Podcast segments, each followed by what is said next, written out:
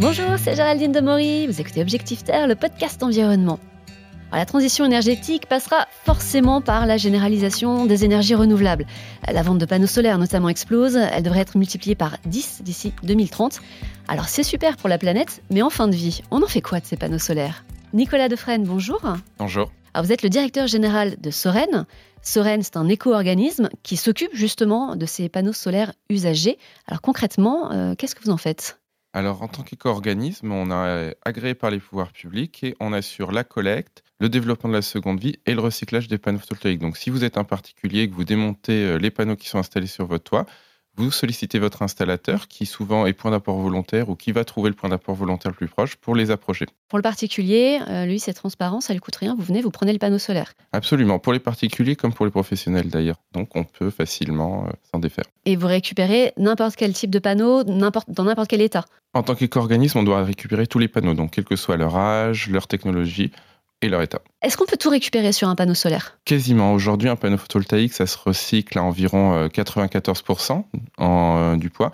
C'est principalement du verre, environ 70%, de l'aluminium, 15%, et ensuite vous avez euh, différents métaux. Après, nous, chez Soren, ce qu'on essaye de faire, c'est développer du recyclage à haute valeur ajoutée, parce que dans les panneaux photovoltaïques, vous avez ce qu'on appelle des matériaux critiques, et notamment de l'argent et du silicium, et on essaye de se concentrer sur leur valorisation, parce qu'ils ne représentent que 3% du poids, mais plus de 60% de la valeur, et ils sont un enjeu pour la souveraineté industrielle en Europe.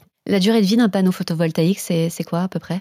Environ 25 ans. Ensuite, ça va dépendre de l'utilisation et ça va dépendre aussi de son emplacement. C'est-à-dire qu'on sait notamment que sur les territoires ultramarins, parce que la salinité de l'air est plus importante, il y a plus d'humidité, ils ont tendance à durer un petit peu moins longtemps. Maintenant, ça dépend aussi de l'usage que vous voulez en faire. Si vous avez, vous êtes sur un site isolé et que vous voulez une production pour euh, alimenter euh, quelques ampoules, charger une batterie, vous pouvez potentiellement aller jusqu'à 50 ans. Et alors, vous parlez de récupérer des matériaux sur ces panneaux photovoltaïques, mais euh, est-ce qu'il y a aussi un marché de l'occasion? Est-ce qu'on peut récupérer vraiment les panneaux en tant que tels et les revendre ensuite euh, d'occasion alors l'occasion, c'est quelque chose qui se développe de plus en plus. C'est quelque chose qu'on cherche à encourager. Maintenant, c'est aussi quelque chose sur lequel il faut travailler pour consolider les choses. C'est-à-dire que c'est un petit peu comme une voiture. Vous achèteriez pas une voiture sans contrôle technique. Et eh bien pour un panneau photovoltaïque, parce que potentiellement il y a un risque électrique, c'est pareil. Il doit passer un certain nombre de tests pour s'assurer qu'un panneau d'occasion ne comporte pas de danger. Et il y a une vraie économie? Pour euh, le consommateur Alors les panneaux photovoltaïques neufs sont très peu chers aujourd'hui. Euh,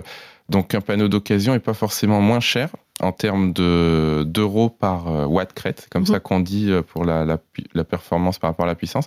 En revanche, en termes de performance environnementale et de bilan carbone, bien sûr, c'est mieux d'utiliser un panneau de seconde vie. Alors les prix ont, ont baissé euh, Ils vont continuer de baisser encore? Oui, les prix vont continuer de baisser. En début d'année, on était aux alentours de 14 centimes par watt crête. Un panneau, c'est environ 450 watts crête en moyenne. Euh, les prédictions, c'est pour la fin de l'année 10 euh, centimes par watt crête. Et on a la capacité de, produire euh, suffisamment de panneaux photovoltaïques pour la demande qui va exploser?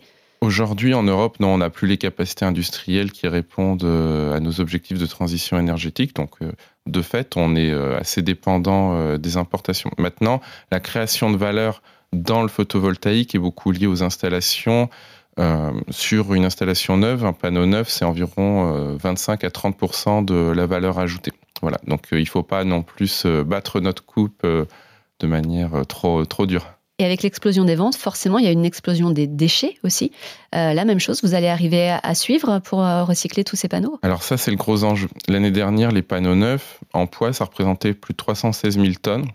Euh, les panneaux qu'on a collectés l'année dernière, c'était environ 5000 tonnes. Donc vous voyez que d'ici euh, à leur fin de vie, on a une, euh, un tsunami, mais on a 20 ans pour se préparer. Donc on n'a aucune raison de ne pas être prêt, mais il y a un vrai enjeu de monter en capacité industrielle pour s'assurer qu'il n'y ait pas de panneaux en fin de vie qui ne puissent pas être recyclés.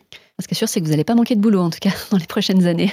Non, mais c'est d'autant plus excitant. Et puis il y a des vrais enjeux industriels. Et la France, aujourd'hui, notamment par l'Agence internationale de l'énergie, est reconnue comme le leader hein, dans le monde techniquement sur le recyclage des panneaux photovoltaïques. On a la chance d'avoir un écosystème avec notamment des startups. Je pense à une société comme Rosy Solar euh, qui est basée euh, en Isère, qui développe des technologies qui sont uniques au monde et qui nous permettent justement d'avoir une qualité de valorisation que beaucoup nous envient et même nos voisins européens.